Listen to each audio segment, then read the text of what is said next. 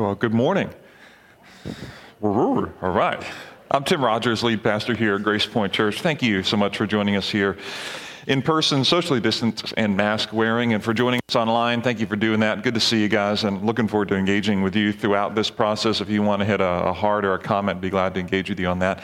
Um, and if you're here, I can't see your full faces, which is fine. Um, so I can't tell if you're smiling or upset, and maybe that might be good. Um, but if you can help me out again this this week, uh, if you, if anything is connecting with you, or if you want to, you know, if you're resonating with something, a little head nod is good. Maybe a little virtual fist bump is also fine. Whatever whatever is good for you and works for where you are, help me read uh, where you're at. That'd be awesome. But thank you for making the time to be here uh, this morning. Well, I want to begin by asking for your help with something else. Can you take a minute in your own mind and heart and imagine who some of the people are in your life that have most influenced you. Take a minute and think about who are the people, maybe it's family members or faith leaders, coach, teacher, someone around you who's been close, that have most influenced you, who you would say would be, in a way, a leader in your life. You know, for me, I have several people that come to mind. And, and um, when I was younger, growing up in the Caribbean, we had a missions team come from Lancaster Bible College to Barbados, where I was. And on that team was a certain uh, young man named Rich. And Rich took an interest in me and just spent time with me and really built into me in an amazing way, just encouraging me to see the world maybe a little bit differently and encouraging my own, like, flagging self esteem at that point and building me up a little bit and investing in me in that way. I, I won't actually forget this either. I don't think I've ever told my wife this, but there was actually there was another young adult on that team. She was in her mid 20s whatever and she said to me she said you know what tim? When you come back from barbados as i was a 13 year old boy with a tan nice little surfer's like haircut thing going on with a little bit of a caribbean accent. She's like you're going to be a little heartthrob in your high school when you come back. Right now, I can't tell you weekly in my marriage that that comes up. I mean, Jen is just like, you're such. No, anyway. But there are people in our lives who say things about us or, or move us in certain directions, whether it's people we listen to musically, uh, our favorite artists, uh, our favorite writers, our favorite speakers, maybe our favorite politicians, our favorite um, activists, people who end up helping us to shape the world in which we live. And this is true of all of us, that I think what happens with is this that leaders help us to see our world at its best. Leaders help us to see our world at its best. And the, the catch with this is that leaders, your leaders and my leaders, help me to see my world at its best. It's, it's our world. So my the people who have shaped me to how I think politically, how I think theologically, how I think relative to family and relationships are different than the people who shape you.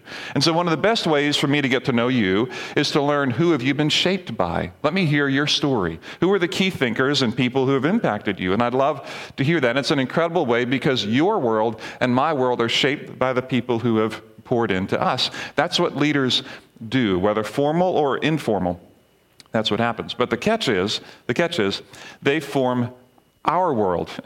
And even though we live together in this world, in this community, my world and the way I see this community, my world, can be very different than your world, even though we live in the same world, right? Because the way that I've been raised and the people who are built into me are very different than the people who are built into you. And in times of crisis and in times of difficulty, we can tend to elevate our leaders to places of unhealthy positions. To think, if only you would listen to the people that I would listen to, you could see the world that the way I see it. Because the world that the way I see it is right. It's good. I've been influenced by people who have been good people. And if only you could see the world the way I see it, and I'm elevating my leaders to the point where I want you to follow the very leaders that I follow. Because who we follow, who we follow determines where we go. We know this is true. Who we follow determines where we go. Who you follow determines where you go. That's just the way the world works. And in this series called Deeply Undivided, there's a subtitle that I really believe in that says there's a world in which differences deepen us rather than divide us. That world, I am convinced, exists, especially, and I'm speaking especially to people who call themselves Christian. If you call yourself Christian, I am convinced, I'm convinced, as hard as it may be, there is a world where differences deepen us rather than divide us.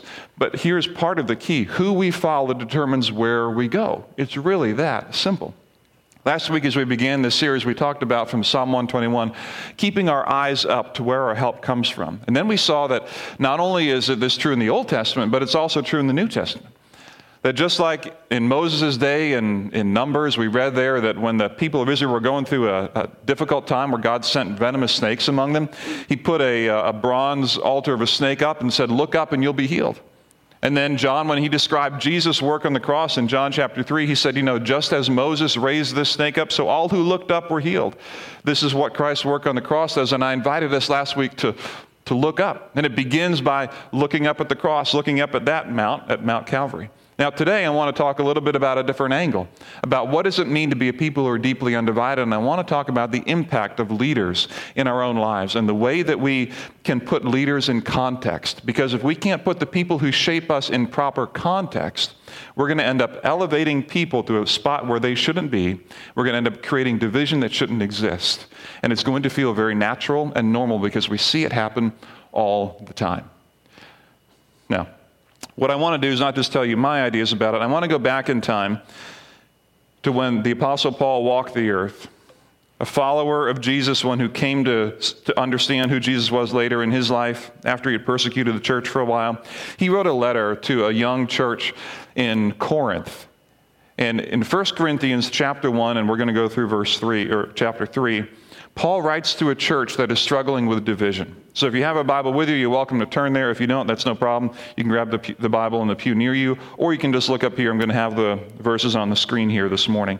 But 1 Corinthians chapter 1, Paul begins writing to the church in Corinth, and he puts it this way He begins, I appeal to you, brothers and sisters, in the name of our Lord Jesus Christ. This is the basis of his appeal. On the basis of the Lord Jesus Christ, I want to appeal to you, friends, that all of you agree with one another in what you say, and that there be no divisions among you, but that you be perfectly united in mind and thought.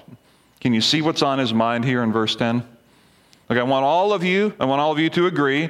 I want no divisions among you. I want you to be perfectly united. Does anyone know a world where that exists?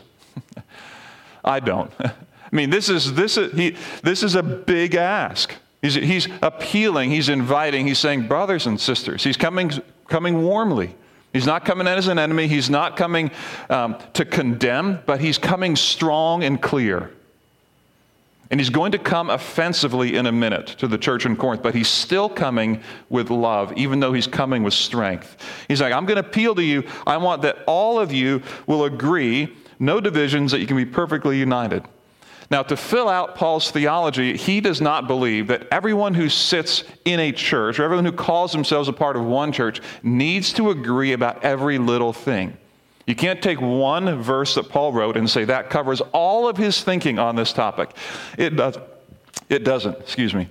It doesn't. Paul gives room for people to disagree about smaller things. What he's appealing to here is that there is a world that exists where we should all agree if you call yourself a Christian, and that that ground is ground that you should keep fighting for. Don't give up that ground while you are allowed to have differences on non essentials. Please, young church, I appeal to you on the basis of, on the basis of, the name of the Lord Jesus Christ, that you agree with one another on that basis, coming from the gospel, coming from understanding and rallying around who Jesus is. This is our ground that we share. So he goes on in verse 11 and he says, My brothers and sisters, some from Chloe's household have tattled on you. What my version says. have informed me that there are quarrels among you. There are people who live in Chloe's house. Maybe you guys gathered in Chloe's house last week, if you remember. And you guys started arguing. And they came and they told me about it. Guys, I just need to talk to you. This isn't, this isn't good. This isn't what we want to do. Brothers and sisters, come on, I'm still affectionate here. I care about you. But you're starting to argue. And, and what are you arguing about? He goes on and explains it in verse 12. What I mean, he says, is, is this One of you says, I follow Paul, and another says, I follow Apollos, and another, I follow Cephas or, or Peter, and still another, I follow Christ. This is the basis of their argument. I mean, hey, I follow Paul. Paul taught this, and Apollos taught that, and Cephas, Peter, he taught that, and others are backing up like, you guys are just following the scrubs. I'm following Jesus, and he said something else.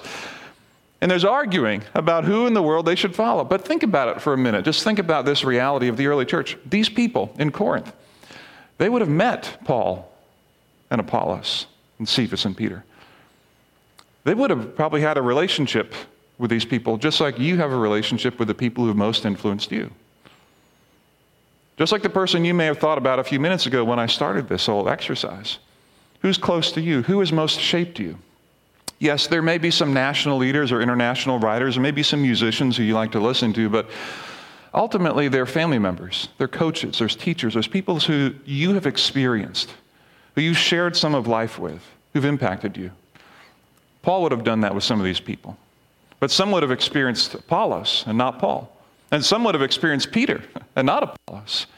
And so they're coming from their own worldview. Well, I experienced him and he would have said this. Well, I experienced him and he would have said this. Well, I, and then, da, da, da. And our world is shaped by whom we encounter. And Paul is saying, guys, come on. There's something more here. Some of you are saying, I follow me, Apollos, Peter. And then he asks this key question in verse 13 Is Christ divided? Was Paul, and he's speaking the third person, was Paul crucified for you? Were you baptized in the name of Paul? That's a great question. Was Christ the one who originated this division? You know, the division that you're experiencing in the church, you're quarreling. Is this something that Christ, before he left, he's like, here's what I want you to do spread the good news to all people, go and make disciples of all nations. By the way, make sure that you splinter your churches in the process and quarrel about who can agree on whatever. But, you know, did Christ originate this division? He's saying, no, no, he didn't. Now, I remember uh, maybe two weeks ago when I wasn't here, Adam Nagel, director of the factory ministry, spoke, and I really enjoyed listening to him. Uh, don't tell him that, though, okay? Um, what, what, one of the things he said that really hit me and I enjoyed hearing and was a challenge to me, he said, if you're not offended by the gospel with some regularity, you may have too small of a gospel. Uh, that's good. That's good. In other words, if I'm not offended, if I don't come engage with the gospel and have it correct something and in a way rebuke and teach me something, then I may have too small of a gospel. And uh, right now, what Paul's going to do, I'm stopping this story at chapter one, the middle of it, through chapter two, and then I want to jump into chapter three. He continues this narrative of writing to the church in Corinth. Brothers and sisters, people that he's affectionate toward, he cares about them, but he is about to offend them. He's about to be very direct with them. And I want us to sit in that chastisement for a minute. I want us to sit in that offense for a minute. I want us to engage with maybe we too should be offended by what Paul is about to say. Chapter 3, I'm going to pick it up here in verse 1 because again he writes, Brothers and sisters, still affectionate, but he is strong. He says, I could not address you as people who live by the Spirit but as people who are still worldly, mere infants in Christ. I gave you milk, not solid food, for you were not yet ready for it. Indeed, you are still not ready. How would it feel to start to get that letter? Dear church, I would have loved to address you as spirit filled Christians, but you're not living like it. So you're not ready for the deeper things right now. I wish you were, but you're not. And he goes on, verse 3, he says this You are still worldly. For since there is jealousy and quarreling among you, and this is the evidence of your worldliness. He's saying, When I look at you and I see you being jealous, I see you arguing, are you not worldly? In other words, what difference has the gospel made in your life? How are you living any differently than someone who doesn't have, has not had an encounter with the cross of Jesus Christ? Are you not acting like mere humans? For when one says, I follow Paul, another, I follow Apollos, are you not mere human beings? This is hard. I would prefer a way to smooth this over so that we don't have to confront the possibility that we are also in this category. But I need this to hit me personally, and maybe you need this to hit you. That if we're not offended by the gospel, it's possible that we have too small of a gospel. What he's saying here, the chastisement is strong. He's just basically saying, guys, you're just, you're immature. Like if you're quarreling and fighting about who you're following, and you're not even talking about following Christ, but talking about following these other people, guys, how are you any different than those who have not encountered Jesus Christ? When you introduce division into the church on the basis of something other than an essential about Jesus Christ, when you introduce division into the church because you're quarreling about leaders whom you have elevated up to a position that only Christ should have, this is immature. And you aren't ready for the deeper things of the faith. That's what Paul is saying to this church in Corinth. You guys, he's saying, you're elevating the people that you appreciate. You're elevating the people who have influenced you. You're elevating the people who have helped create your world. And I get it. I get it. And he chastises that view. He puts it up, puts a target on it, says, This isn't right. He asks in verse 5, he says this What after all is Apollos? And what is Paul? They're, they're only servants through whom you came to believe, as the Lord assigned to each his task. He's saying, These people, put them in context for a minute. They are servants of Jesus Christ. It's almost like if you imagine the mountain pass. And last week I invited us to look at the journey of life like a mountain because Psalm 121 invites that. I look, I bring my eyes up to the mountain. Where does my help come from? If you imagine the journey that you're on as you're traversing this great mountain pass, there are people along the way who are good at doing certain things. Maybe someone is good at forging the river. Maybe someone is good at building the campfire. Maybe someone is good at, you know, building the tent for you to, to you know, to sleep at night or whatever. And someone is good at whatever, scaring the bears away. I don't know. But each has a role, but you don't want to take that one person who can help you forge the river and say, now they are the ones who are at the top of the mountain. No, they had a role to play along the path. Like they were very helpful to you, they were ahead, and there's good reason to enjoy good leadership. They're just a step ahead on the path. But they're not at the top of the mountain, they're servants along the way. Don't elevate lest you create division, he's saying. And then he goes on into verse 11. For no one can lay any foundation other than the one already laid, which is Jesus Christ. This is the North Star for Paul. This is where he wants us to keep our eyes up to. We, we must keep our eyes up there, he's saying to this church. And then, in almost a benediction kind of format, in a closing kind of way, at the end of chapter 3, he summarizes it up for this.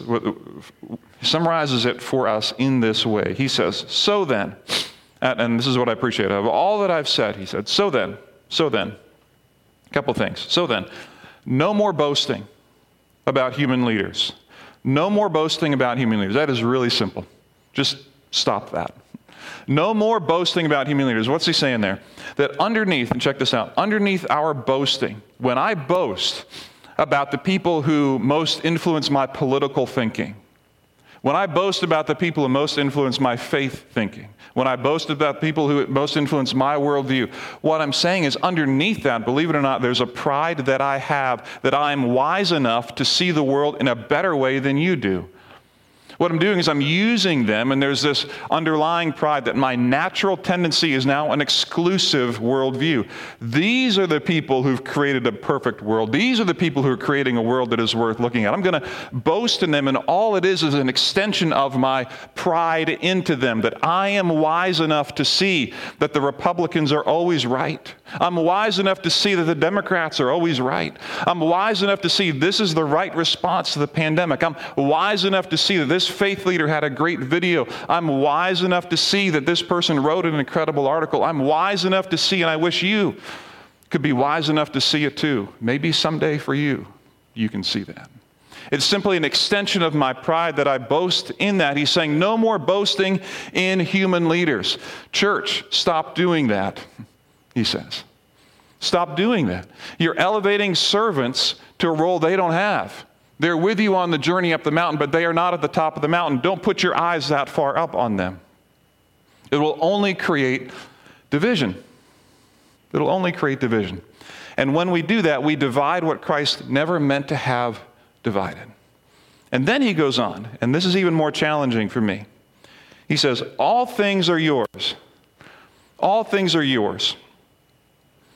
Whether Paul or Apollos or Cephas or the world or life or death or the present or the future, all are yours, and you are of Christ, and Christ is of God.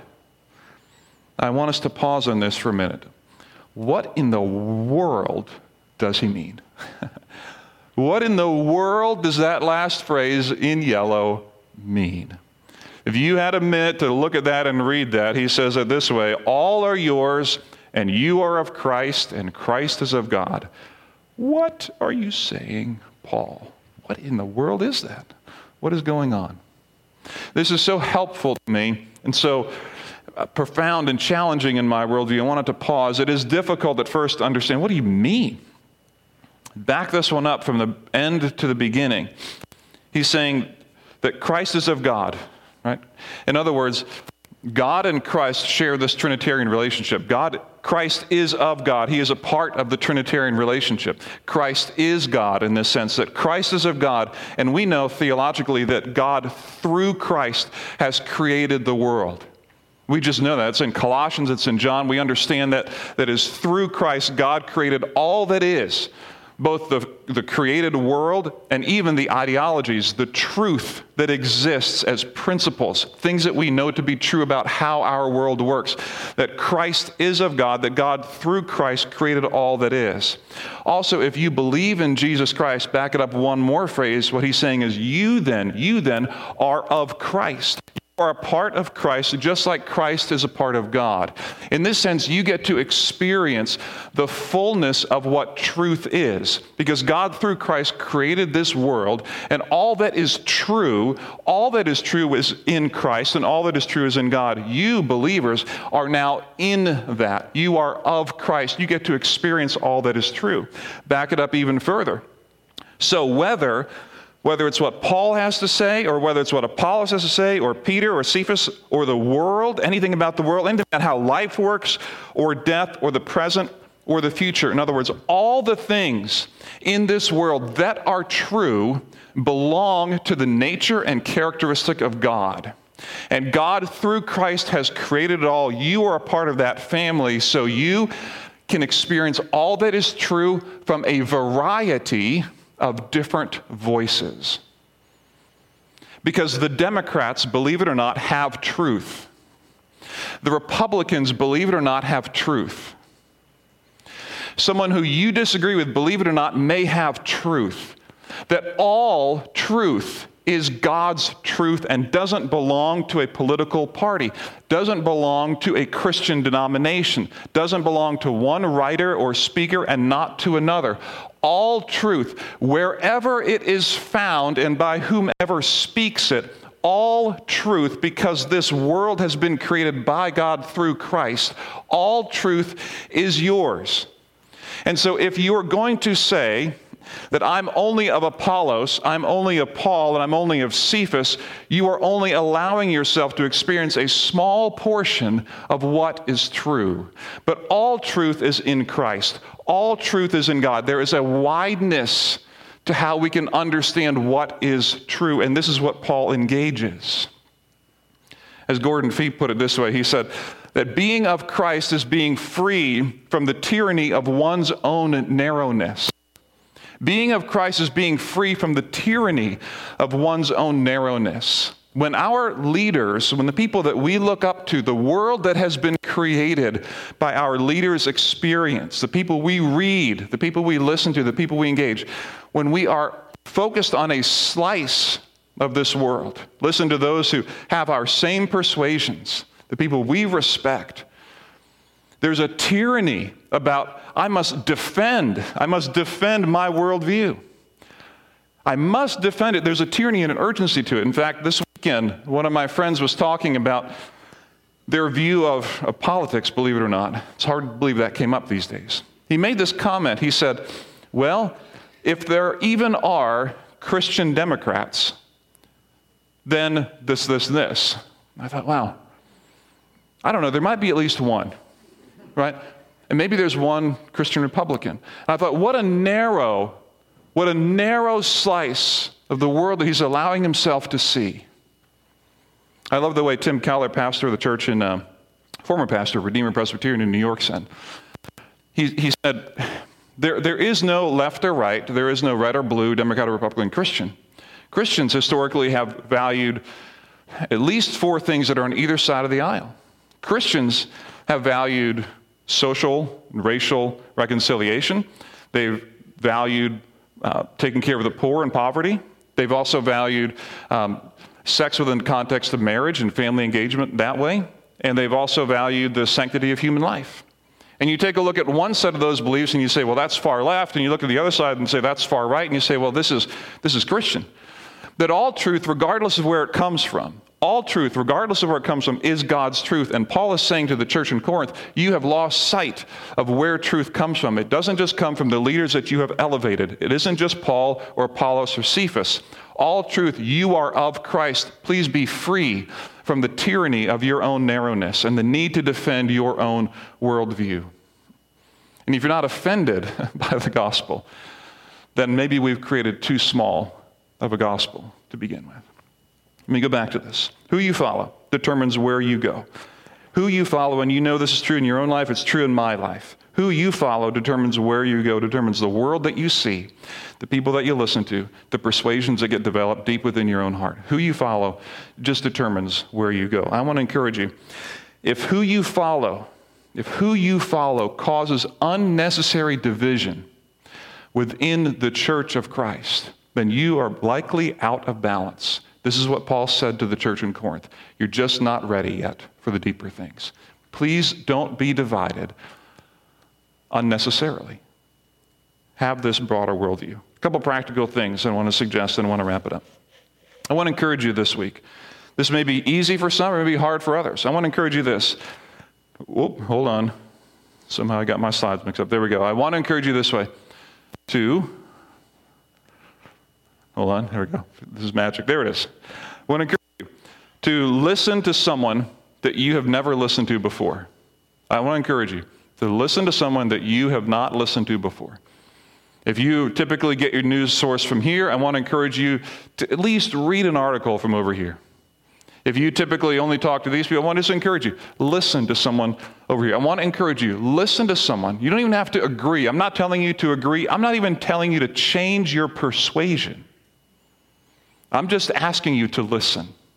I'm just asking you to read differently. I'm just asking you to consider if all truth is God's truth, is it possible that there is truth that comes from a variety of sources if I am of Christ and Christ is of God?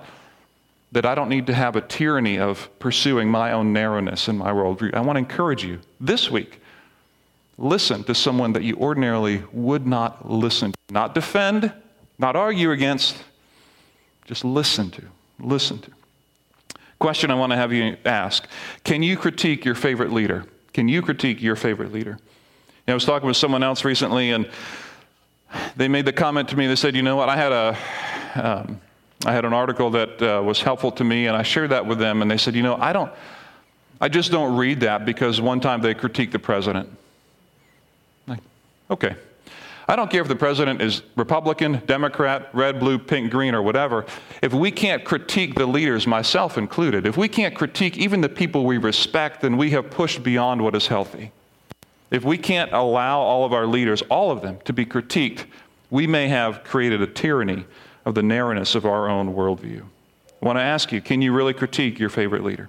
I want to remind you and encourage you this that all truth, all truth is God's truth, no matter where it comes from. There is a wideness to the truth of God.